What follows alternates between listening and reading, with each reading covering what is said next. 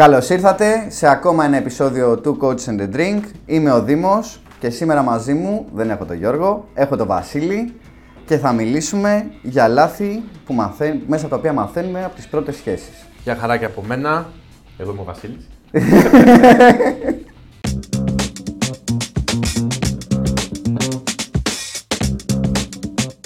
Λοιπόν, ε, Βασίλη, από πώς θες να το πιάσουμε; λοιπόν, θα μιλήσουμε για τα λάθη μας στις πρώτες σχέσεις. Να, θες να το πάμε και ηλικιακά, να ξεκινήσουμε δηλαδή και από τις άγουρες, αν θες, που ήμασταν πιτσιρίκια. Εκεί 17-18 ρε παιδί μου, Ναι. όταν πρώτο βαθμό. Ωραία, ναι. Ωραία, Ε, εγώ δεν είχα σχέση τότε. να ξέρεις. Ήμουνα- Οπότε θα ανέβω λίγο. Ωραία, εντάξει, θα, θα σε βοηθήσω γιατί είχα σχέση τότε, ρε παιδί. Ωραίος, γιατί εγώ ήμουν πολύ τροπαλός, φίλε, δεν μπορούσα. Ε, εντάξει, όχι, το είχα ξεπεράσει λίγο μικρότερο σε αυτό το θέμα και Ναι. τουλάχιστον τα πήγαινα καλά. Έκανα αλλού αμπαλιές, όπως με στη σχέση που θα πούμε τώρα. Αλλά είχα μια σχέση. Ένα από τα πρώτα λάθη είναι ο υπερενθουσιασμός. Δηλαδή, όπως είπαμε, Ναι. επειδή είναι πρώτη σχέση. Άρα, πρώτη φορά έχεις επαφή με μια κοπέλα πιο καθημερινή και ερωτικά και όλο αυτό. Ε, έβγαινε στο ότι έκανες πάρα πολύ focus. Άρα, άφηνα άλλε τυχέ τη ζωή μου. Το να βλέπω τόσο συχνά τους φίλους μου, το να περνάω χρόνο μαζί τους, να επικοινωνώ. Ε, μου θυμίζεις και κάτι φίλους μου που είναι 40 και το κάνουν ακόμα αυτό. Που σημαίνει ότι δεν έχουν μάθει από τα λάθη που έκαναν στην πρώτη σχέση. Ναι, ρε φίλε, εντάξει, να σου πω κάτι, ίσως αυτό παίζει ρόλο και πότε έκανε την πρώτη σχέση. Δηλαδή, και στα Κοίτα. 25 να έκανες την πρώτη σχέση, το ίδιο λάθος του υπερενθουσιασμού δεν θα το είχες. Εφόσον είναι η πρώτη σχέση, είναι αναμενόμενο. Δηλαδή είναι κάτι καινούριο, κάτι φρέσκο που έρχεται στα χέρια σου και δεν ξέρεις πώς να το διαχειριστείς. Και έχεις τον ενθουσιασμό του έχω κοπέλα, έχω σχέση. Αυτό. Ω, παίζει να κάνω και σεξ. Που στα 16-17, έτσι, ή 15 ή 18, δεν ξέρω, όποιος, όποτε είναι να κάνει κάποιος πρώτη φορά και αισθάνεται έτοιμος, είναι κάτι συγκλονιστικό. Γιατί είναι το πριν και το μετά. Είναι πριν κάνω σεξ που δεν έχω ξανακάνει ποτέ και μετά που πλέον τίποτα δεν είναι το ίδιο. Φιλέ, αυτό είναι το επιχείρημα για να κάνεις σχέση στα 17. Trust me, στο λέω. δηλαδή, Έτσι. Είναι κάνω σχέση γιατί θέλω να κάνω σεξ, βλέπω η κοπέλα ότι ψήνεται, νιώθει άνετα μαζί μου, νιώθω άνετα μαζί της, αλλά ας κάνουμε μια σχέση να το πάμε λίγο πιο χαλαρά. Κράτα το αυτό γιατί και σε μεταγενέστερες ηλικίες πάρα πολλοί κόσμος το χρησιμοποιεί σαν δικαιολογία. Λέει δηλαδή ότι για να κάνω σεξ πρέπει να κάνω σχέση. Και αυτό είναι λίγο κοινωνικό μόρφωμα. Α, Μην το πάμε τόσο βαθιά τώρα, θα το πιάσουμε σε άλλη φάση. Και κράτα το γιατί κολλάει πιο μετά από το λέμε σε λάθη που κάνει πιο μεγάλο. Το δεύτερο που θέλω να πω είναι ο υπερενθουσιασμό. Που πάλι νομίζω δεν έχει ηλικία, αλλά στου πιο μικρού θα το έβλεπα. Είναι αυτό που λέμε δεν έβλεπα σε κάποια φάση ότι ήμουν το rebound. Δηλαδή ότι η κοπέλα είχε βγει από μια άλλη σχέση Ναι. και έψαχνε κάτι πιο χαλαρό. Αλλά και αυτή επειδή ήταν μικρή δεν μπορούσε να το επικοινωνήσει. Εγώ δεν μπορούσα να το καταλάβω γιατί ήταν πρώτη μου δεύτερη σχέση. Επομένως ήμουν full on και να τη βλέπω και πολύ αυτό που λέμε ξέρω εγώ, σοβαρά και σταθερά και ότι γουστάρω. Ναι. Ενώ η άλλη ήθελε απλά κάτι χαλαρό να ξεπεράσει την πρώην σχέση της. Λάθος προσέγγιση και από μεριά της, αλλά συμβαίνουν αυτά. Τώρα κοίτα, εγώ θα τίνω να είμαι με την άλλη σε αυτή τη φάση. Και γιατί, όχι γιατί επί, το κάνει επίτηδες, αλλά θεωρώ ότι σε αυτές τις ηλικίες ο πειραματισμός, όπως και σε Ναι. οτιδήποτε άλλο, είναι φυσικό.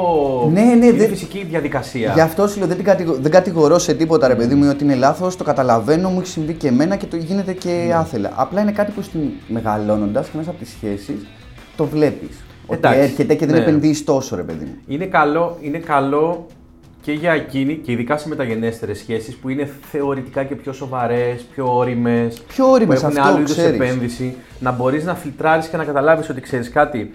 Έρχεται μια γυναίκα και θα συνδεθώ, ε, θα μπλέξω, θα συνυπάρξω με μια γυναίκα η οποία ενδεχομένως να μην έχει επιλύσει τα θέματα τα οποία την οδήγησαν στο χωρισμό. Άρα, αν δεν έχει αυτό που λέμε closure, αν δεν έχει κλείσει Σωστό. την προηγούμενη σχέση της, να την αφήσει πίσω, να έχει μάθει ότι είναι να μάθει και να αισθάνεται έτοιμη να πάει παρακάτω, εγώ το μόνο που θα κάνω είναι να λουστώ ε, όλο το, το κύμα, αν θέλεις, όλο το τσουνάμι Αυτό, που αυτό είναι που απόρρια έχει- της προηγούμενης σχέσης. Δεν υπάρχει λόγος. Ούτε γεννημένος ψυχολόγος είμαι, αλλά ακόμα και αν είμαι γεννημένος ψυχολόγος ή έχω σπουδάσει ψυχολογία, δεν σημαίνει ότι θα πάω να την εφαρμόσω μέσα στη σχέση μου. Ακριβώς. Έτσι, δεν πάω να λύσω τα προβλήματά της. Κακό anchoring είναι αυτό, το έχουμε ξαναπεί. Θα το. Τα λέμε και εδώ. Ε, δεύτερο, η ανάπαυση που λέμε. Που έρχεται συνήθως μετά από καιρό με σχέση. Ότι, Το πώς να σου χαλάρωμα. πω, το χαλάρωμα αυτό. Το ότι έχεις αρχίσει, συνηθίζεις, βρίσκεις τη ρουτίνα σου με την κοπέλα. Κάνεις κυλίτσα, δεν μπλένεσαι τόσο συχνά, Εντάξει, αμελείς τον εαυτό σου. Το μπάνιο δεν ξέρω, δεν το έχω κάνει ποτέ, ρε παιδί μου. Ξέρω την κυλίτσα την έχω νιώσει λιγάκι. Έχω δει κόσμο να ξεχνάει να κουρευτεί, να ξυριστεί, να πληθεί. Θεωρεί ότι επειδή έχει σχέση και είναι δεδομένη Γιατί ξέρεις τι, αυτό είναι το λάθος που κάνουμε πολύ. Τα χώνουμε όλα στην αρχή, βάζουμε όλη την ενέργεια, όλη την κουραζόμαστε. όρεξη και να είμαστε περιποιημένοι και να τη φροντίσουμε και τα λουλούδια και τις εξόδους και τις εκδρομές και μόλις δούμε ότι περνάει ένα διάστημα και μας επιβεβαιώνει και εκείνη ότι ξέρεις τι, θέλω να είμαι μαζί σου, λέμε «Α, φίλε, έδωσε το γάιδαρό μου». Αυτό, Και αυτό, αράζουμε. αυτό, αυτό. Λάθος. Παιδιά, αυτό είναι λάθος γιατί ο λόγος που σε θέλει είναι για αυτά που της δείχνεις στην αρχή. Είναι η βιτρίνα σου λοιπόν και από εκεί ψωνίζει. Αυτό βλέπεις εσένα δηλαδή και της Είναι και, αρέσει. είναι και το άλλο, είναι αυτό και που το λέμε και εδώ στα, στα μαθήματα, ότι το φλερ δεν είναι ένας τρόπος επικοινωνίας που ξεκινάει από όταν γνωρίζουμε μια κοπέλα και τελειώνει όταν κάνουμε σχέση μαζί της ή σεξ μαζί της ή οτιδήποτε. Είναι κάτι το οποίο πρέπει να υπάρχει και μέσα στη σχέση. Δηλαδή και σχέση να κάνουμε πρέπει να φλετάρουμε την κοπέλα μας. Ισχύει. Είναι κάτι που είναι διασκεδαστικό, είναι κάτι που έτσι μας γνώρισε όπως είπες και εσύ και πρέπει να συνεχιστεί. Πρέπει να διατηρήσεις την έλξη μέσα στη σχέση. Η Ξέρεις σχέση τι. δεν είναι μόνο άνεση, είναι και έλξη. Αλλιώς θα πεθάνει και η ερωτική σου ζωή, θα πεθάνει και το, ε, αυτό το δίπολο ε, μεταξύ άντρα-γυναίκα. Έτσι. Υπάρχει Ναι, μια ναι. απόλωση, μια κούραση και γίνεται μετά τελείως φιλικό, αδερφικό. Γίνεται κάτι- Συνύπαρξη στο χώρο χωρίς όμως να υπάρχει ερωτική διάθεση. Και Είναι- εντάξει, καλή αγάπη, έτσι, προφανώς. Απλά όταν φτάνει να είναι αδερφική, ε, είναι λίγο χλιαρή. Θέλει αυτό που μου, μου το έπεσε πριν σε μια κουβέντα που είχαμε, ότι πάω λέω στο επόμενο, πρέπει να γίνεται μια επαναδιαπραγμάτευση. Έτσι να μου το πες. Σωστό, ναι. Δηλαδή ότι μέσα στη σχέση, όταν το νιώθουμε ότι πηγαίνει προς τα εκεί, ότι υπάρχει ένα βάλτομα, πρέπει να το συζητάμε. Να νιώθουμε άνετα και με την κοπέλα μας και η κοπέλα μας να νιώθει άνετα μαζί μας και να το συζητάμε. Ότι ξέρεις τι, νιώθω ότι είσαι λίγο πεσμένος, είμαι λίγο πεσμένη, κάτι να κάνουμε Να το- και να είμαστε και ανοιχτοί. Να το αναλύσω ένα Εννοείται, λεπτό έτσι. εννοείται. Λοιπόν, τι γίνεται; Ε, δεν ξέρω τώρα πόσοι μας ακούνε που μπορεί να είναι 5, 6, 10 χρόνια στην ίδια δουλειά, σε μια εργασία και εκεί κάνεις επαναδιαπραγμάτευση από ένα σημείο και έπειτα. Σωστό. Μπαίνεις με κάποιους όρους. Έτσι, με ένα μισθό, ε, με ένα συμβόλαιο σε μια αγορά εργασίας χ. Μετά από 5-10 χρόνια η αγορά εργασίας έχει αλλάξει, η εμπειρία σου, η γνώση σου έχει αλλάξει, μπορεί να έχεις κούραση ή κόποση ψυχολογική για τη συγκεκριμένη θέση και καταλήγεις να συζητάς με το διευθυντή σου, με το HR, με οπουδήποτε στην εταιρεία, ε, ότι ξέρεις τι, θα ήθελα να δοκιμάσω κάτι άλλο κάπως αλλιώς. Το ίδιο γίνεται και σε μια σχέση. Και όταν λέω να δοκιμάσω κάτι άλλο, δεν εννοώ τη φίλη σου ή κάποια άλλη. Έτσι, να το πούμε και αυτό. Εσύ είσαι πολύ καλή, θα ήθελα να δοκιμάσω όμως και μια φίλη σου. Όχι, δεν είναι αυτό. Είναι ότι μπήκαμε στη σχέση μαζί και μετά από 2, 3, 4 χρόνια έχουν αλλάξει οι όροι. Και μόνο ένα σπίτι να αλλάξεις, να κάνεις μια μετακόμιση ή να συζήσεις ή να αλλάξεις εργασία ενώ είσαι στη σχέση. Ε, Όλες οι δυναμικές δηλαδή που την επηρεάζουν, επηρεάζουν την ψυχολογία μας. Προφανώς λοιπόν μετά από 3, 4, 5 χρόνια πρέπει να καθίσεις με τη δικιά σου και να πεις: Ξέρεις κάτι, έλα να δούμε τι δουλεύεις σε αυτή τη Σωστό, σχέση πολύ ή σωστό. όχι, τι μπορεί να κάνω που σε ενοχλεί, που σε αφορά άμεσα, να δω πώς μπορώ να το αλλάξω, να σου πω κι εγώ τι είναι αυτό που μπορεί να κάνεις που ενδεχομένως να με ενοχλεί, που να με αφορά προφανώς, για να δούμε αν μπορείς να το αλλάξεις. Κάτι, οτιδήποτε δηλαδή θα μπορέσει να φτιάξει, να καλιμπράρει τη σχέση. Ε, και αυτό είναι κάτι που το έμαθα από προηγούμενες σχέσεις και που πολλές φορές πλασάρεται ως λάθος το ότι επειδή υπάρχει πληθώρα σχέσεων εκεί έξω, πληθώρα γυναικών μάλλον, ε, ναι, οκ, μπλέκω σε σχέση και άμα δεν μου κάνει, εγώ σηκώνομαι και φεύγω ή θα βρω κι αλλού. Όχι, προσπαθείς πάντα, δηλαδή αυτό που λες είναι η επαναδιαπραγμάτευση, αλλά με φέρνεις στο επόμενο θέμα ότι μπορεί να την κάνεις ή δεν είσαι έτοιμος να επαναδιαπραγματευτείς κάποια πράγματα με στη σχέση σου. Μην κάνεις το, τελε, το πρώτο τελευταίο λάθος, Ναι. το οποίο το έμαθα και μεγαλώνοντας, το ότι βλέπεις ότι δεν πάει άλλο, δεν περνάς καλά στη σχέση με την κοπέλα σου και δεν το παίρνεις απόφαση να χωρίσεις.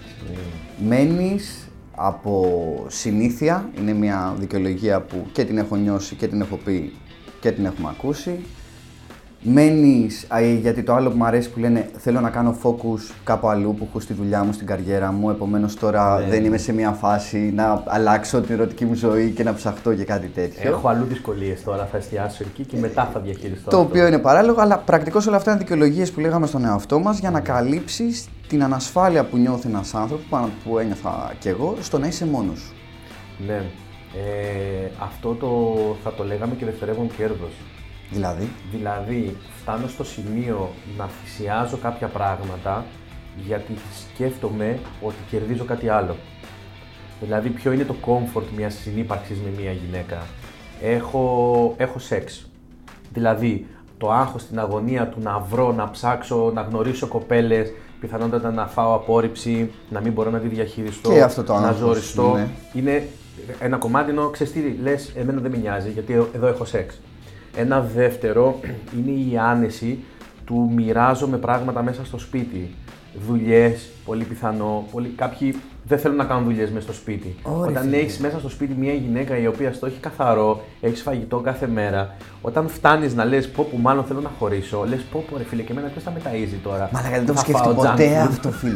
Δεν έχω Κι συγκατοικήσει όμως. με κοπέλα και δεν το έχω σκεφτεί ποτέ. Δηλαδή αυτή η βολικότητα δεν την έχω Είναι νιώσει ποτέ. σκληρό δευτερεύον κέρδος γιατί έχει να κάνει με πράγματα της καθημερινότητας τα οποία είναι αμήλικτα.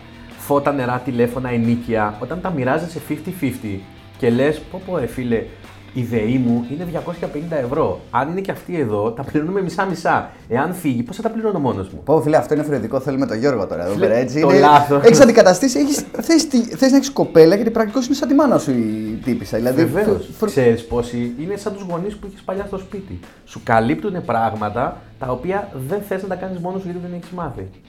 Και είναι, είναι σκληρό γιατί πολλοί δεν το καταλαβαίνουν και δεν συνειδητοποιούν ότι ναι, μεν έχει τα έξτρα έξοδα που θα στα καλύψει εκείνη, αλλά πρέπει να λάβουν υπόψη ότι έχει και εκείνη έξοδα μέσα στο σπίτι. Δηλαδή, η ΔΕΗ σου για παράδειγμα δεν είναι 250 ευρώ γιατί καίς ρεύμα μόνο. Ναι, σου. ναι, ναι, σωστό. Είσαι Αλλά δύο και άτομα. εκείνη. Άρα θα πέσει. Είναι λίγο ισορροπίες και ακού, ίσως ακούγεται λίγο πεζό και ξέρεις, τελείως επιφανειακό. ρε Όχι, παιδί ρε, μου, είναι και λογικό υλικό. αυτό που λες έτσι. Είναι όμως αυτά τα οποία κλωτσάνε στο μυαλό ενός ανθρώπου που και προφανώς έτσι σε δεύτερη φάση είναι το ξέρεις τι, έχω συνηθίσει να κοιμάμαι σε ένα κρεβάτι με μια γυναίκα και τώρα δεν θα το έχω αυτό.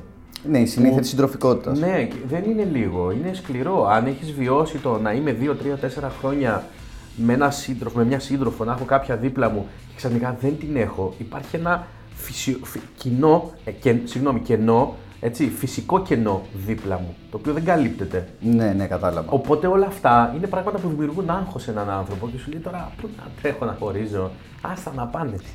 Και γενικά, δηλαδή το τελευταίο που, που κατάλαβα μεγαλώνοντα είναι ότι το να έχεις μια ερωτική σχέση θέλει δουλειά και προσπάθεια. Ναι. Δηλαδή από αυτό το που λέμε ότι μπορεί να είναι ασφάλεια από πίσω, ότι ε, κρύβει κάτι, ότι μπο- φοβάσαι να είσαι μόνος σου. Το να έχεις μια ερωτική, μια σταθερή μονογαμική σχέση με μια γυναίκα είναι κάτι που θέλει προσπάθεια. Δεν είναι κάτι που το κάνεις γιατί θες να κάνεις focus άλλο στη ζωή σου. Όχι, Προσωπικά δεν πιστεύω είναι ότι αυτός σκοπός. φτιάξε την υπόλοιπη ζωή σου σε βαθμό που θέλεις, ώστε να έχεις μια σταθερότητα να κάνεις και μια σχέση με μια κοπέλα που νιώθεις κιόλας ότι το θες. Δεν είναι αυτός σκοπός. Αυτό. Δηλαδή δεν έχω σχέση για να λέω ότι έχω σχέση. Το έχω σχέση σημαίνει ότι δουλεύω για αυτή τη σχέση. Και ταιριάζει με τα προηγούμενα που είπαμε. Που δεν χαλαρώνω, δεν αφήνομαι. Το ότι έχω σχέση δεν σημαίνει ότι θεωρώ δεδομένη και αράζω, φτιάχνω κοιλιά, ε, μακραίνω τρίχες όπου βρω στο Αφήνομαι, σώμα μου τον αφήνομαι, αυτό το και πούμε παρα- σωστά. και παρατάω τον εαυτό μου.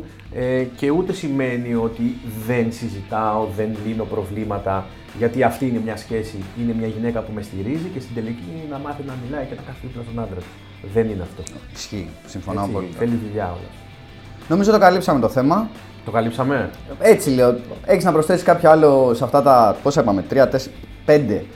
Τα, Τα τα, πε- τα, τα πέντε πατουσάκια λάθη. του καλύψαμε. Λίγο Εντάξει, είναι κάτω-κάτω, μια άμα αρχή. με αφήσεις, ναι, θα. Εντάξει, είναι κάθε σχέση είναι διαφορετική, κάθε άνθρωπος Ναι. είναι διαφορετικό. Άρα οι δυναμικές είναι διαφορετικές και γι' αυτό το συζητάμε ξεχωριστά και με κάθε μαθητή μας εδώ πέρα για να δούμε τη διαφορά.